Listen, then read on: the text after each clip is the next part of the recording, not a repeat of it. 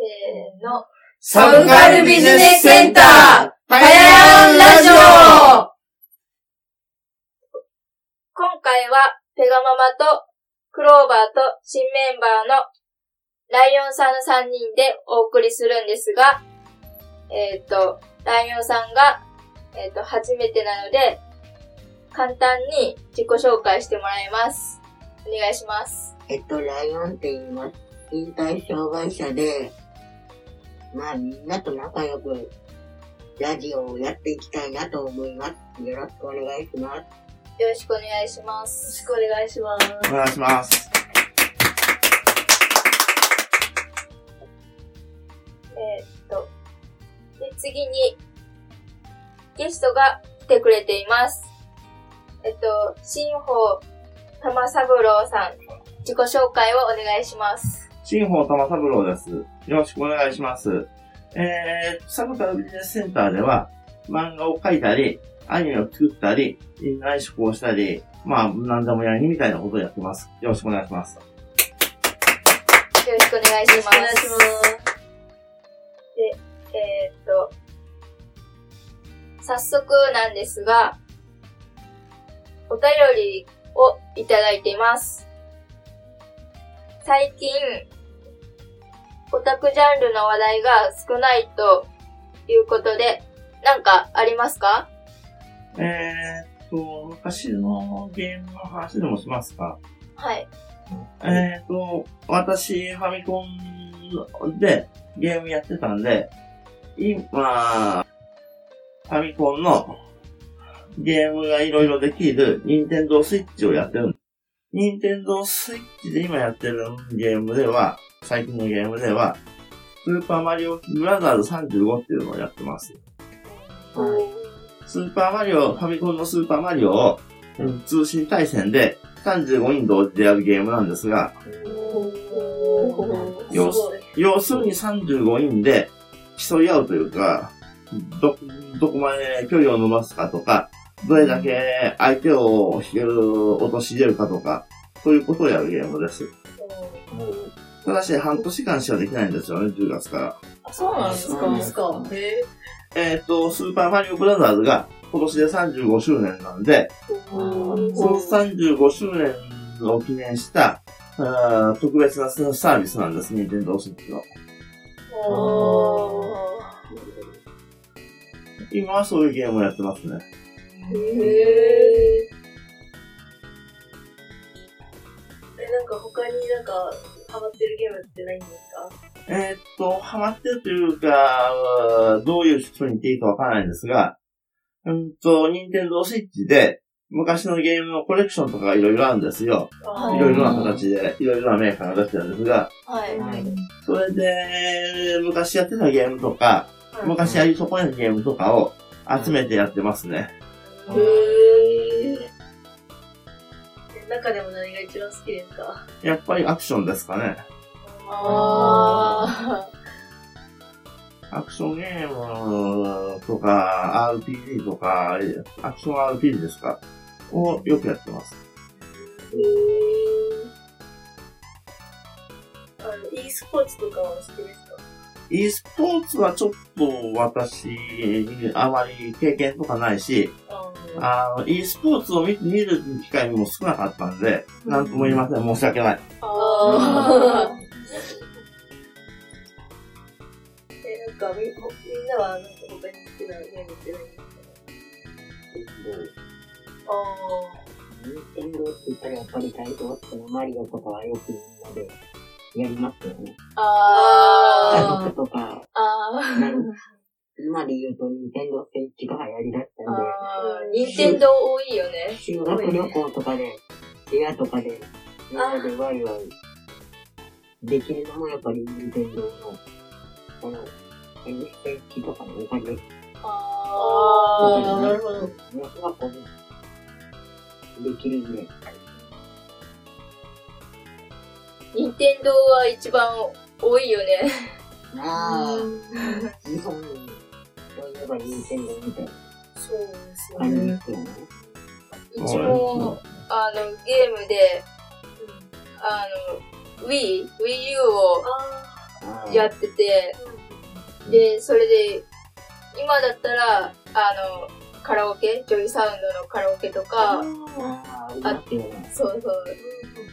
で、あとはね、太鼓の達人とか。おーあ私もちょっとやりました。でもあれ難しいよね、リズムがね。そうね、ちょっとね、あと、赤と青のあれで叩くところが違うそうから、そうそう。結構難しいね。うん。私全然免許わからん。適当に叩いてます。あ フルコンボ出すのがちょっと難しい。一個間違えたりするのが多い。やっぱり。私、フルコンボやった試しがない。ああ、そうなんですか。結構どんくさいんです。普通のゲームセンターとかなら、曲によってはフルコンボが出たりすることあるけどね。ウィーゲームのボーリングやってみたいなって思うん。ですよ。あー。ただ、あの、見えないからどうかなってちょっと、あの、画面が見えないんで、どうしようかなって思ってるんですけど、まあ、ボーリング場なかなか行けないけど、家だったらできそうだなとかって。そうそう。Wii のその、初めての、なんか、そう、初めての Wii の、あれ、リモコンで、うん。狙ったり、釣ったり、ひねったりする、なんか9種類のゲームがあるんだけど、それも、前にやりよってから、そう、それで、外に行かんでも、家で体が動かせれるけん、なんかそれはそれでいいよね、みたいな。そうだね。運動会とかもあるよね。あるかなあったような気がする。ね。あとなんか最近フィットネスとかもあるよ。ウィー、ウィーでフィットネス。冒険しながらフィットネスってなんかテレビで CM してるけど。あ、すあの、ニンテンドースイッチのリングフィットアドベンチャーっていうやつですね、それあ、そうなんですね。スイッチに。別のリングフィットっていう機械を接続して、接続というか、つなぎ、有線じゃなくて無線でつなげるんですが、はい。それを使ったゲームです。へへー。やってみたい。確かに。スイッチは持って運ぶもできるし、テレビもつなげるから、あテレビにつないでやるタイプですね、あれは。リングフィットは。あとどうですか ?DS とか前に持っててやったことあるんだけど、動物の森とか、あと脳トレとか。あー。聞いたことないい。よくやる。ああ、スイッチが新しいの出たけど。それですよ、それ。スイッチのうん動物の森。私もあの、スイッチとセットになったやつをやってん、持ってるんですが、まだやってない。あ攻略本は買ったのに。ー。へー、すごい、すごい。攻略も買ったけど、なんか全然手がつけられんみたい あ DS も、ノートでとかやってなかったですね、私。どっちかというと、シミュレーション RPG とか、あそういうのやってたんで、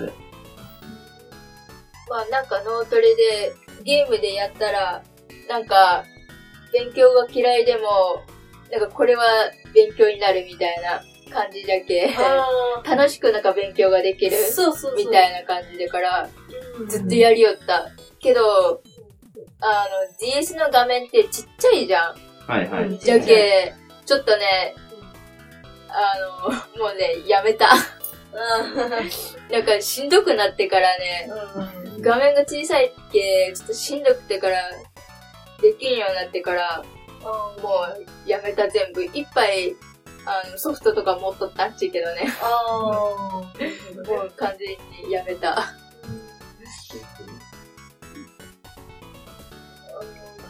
任天堂とかはあるけれど、バンダイナムコっていうのもなんか結構ゲームとか作ってたりするんですよ。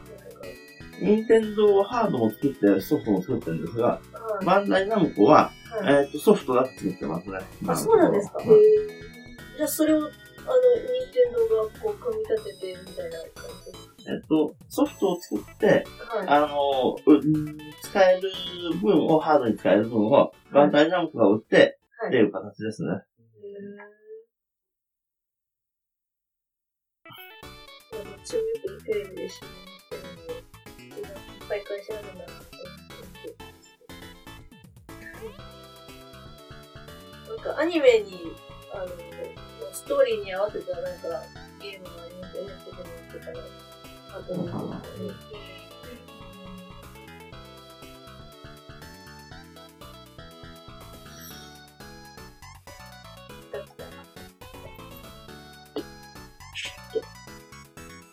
えちょっと、さっきの、さっきのどこまで話がするんだって。これはなんか、アニメの話に準じたゲームも出てるよねっていう話になって、ああ、はいはいはいはい。それでなんか、e スポーツもそういうのゲームなのかなって、ちょっ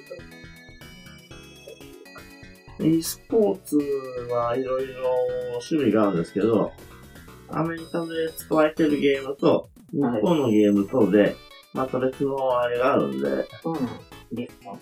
別し、だから、えっ、と、対戦格闘みたいなものと、はい。ぷよぷよみたいなパズルみたいなものを、あれは日本で、まあ、それでも、まあ、対戦格闘でもストリートファイターとかは、全世界にプレイヤーがいるんですが、おー。動きがそこにバックリやったら、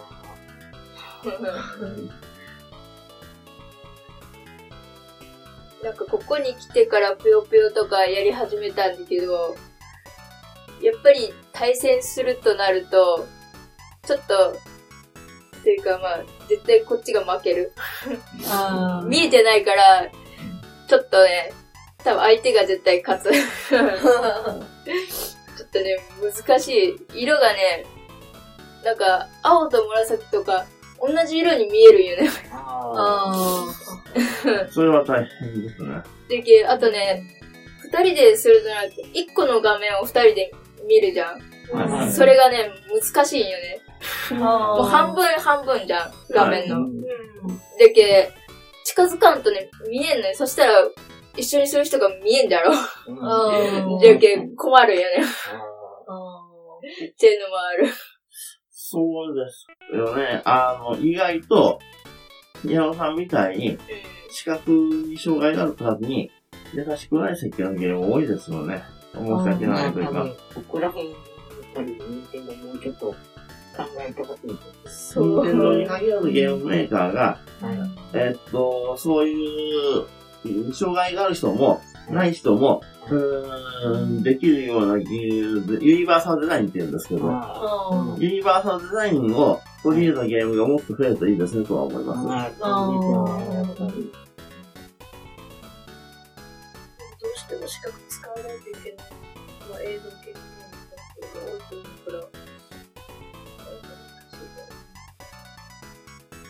ら。うん全く画面を使わない風のリブレットでしたっけ？そういうタイトルのゲームを出てたことが出てたんです。音声だけ。あ、そうなんですか音だけで、うんあの、ストーリーが進んでいくという。うん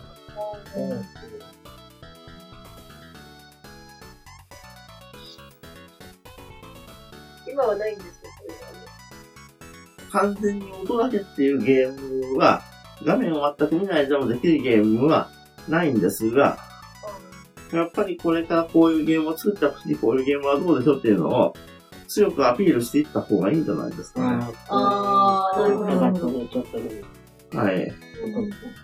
SBC で障害を持ってるとか自分の障害とか、はいえっと、精神障害とかを中心に、はいエッセイ漫画を描いてるんですが、私。あ近い、あの、これからのネタとして、ユニバーサルデザインに残ったり、視覚障害でも楽しめるゲームとかができればいいなみたいなことを思うかと思います。あーありがとうございます。そう、だいぶね。うん視覚に障害があっても、ゲームをしたいけど、できないっていうのが多いから、もうそこで諦めるんですよね。で。特に、もう全盲だったら見えないからテレビゲームとかはいいやって思うけど、あの、ね、あの、弱視というか、あの、ちょっとでも見える人はゲームがやりたいから、でも画面が小さかったり、色が分かりにくかったりしたら、ちょっとそこで諦めるのが多いかな。テレビゲームみたいなゲームより、ボードゲームって言うんですが、実際にコマとかを触ったりする、ああいうゲームの方が、視覚障害者には優しいかもしれません、まだ。オセロとかは結構わかりやすいです。ええまあ、オセロ白黒じゃけ一番そうそうそう。分かりやすいよね。あとあの、触って裏表がわかるやつとか。あー、あるね。将棋のコマ、そうそう。将棋、江戸時代にも、全盲の将棋の達人がいたそうです。えーすごっすごい。名前は指定、失念、失念したんですが、はあの、将棋を扱った漫画に、目の見えない将棋の達人もいたっていう話が出てきていて、い。へー、すごっ。何段まで行ったんですかね。ちょっとそこまでは、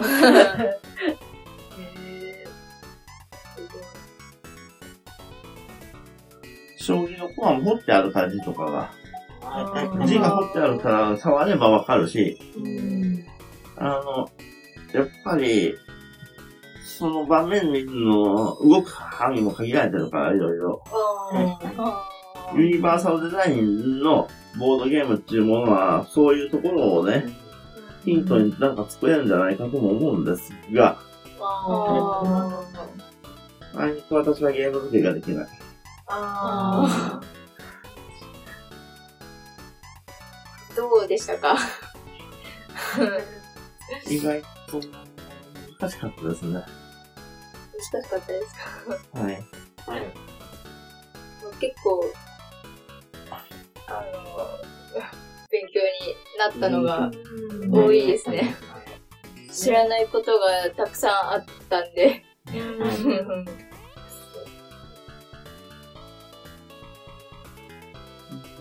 私の方からもう一言言ってもらうと、はい。今回は初めて来たのに、えっ、と、いろいろ喋って申し訳ありませんでした。いええ全然でもないです。ゲームのことに詳しいので。そう、そんなこと全然詳しくないんで、ありがたかっありがたありがたいですよ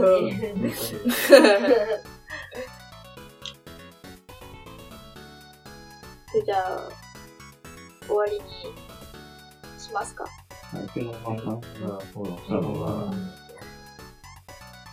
と今日は新たなゲストを迎えてお送りしてきましたが、ここで終わりにしたいと思います。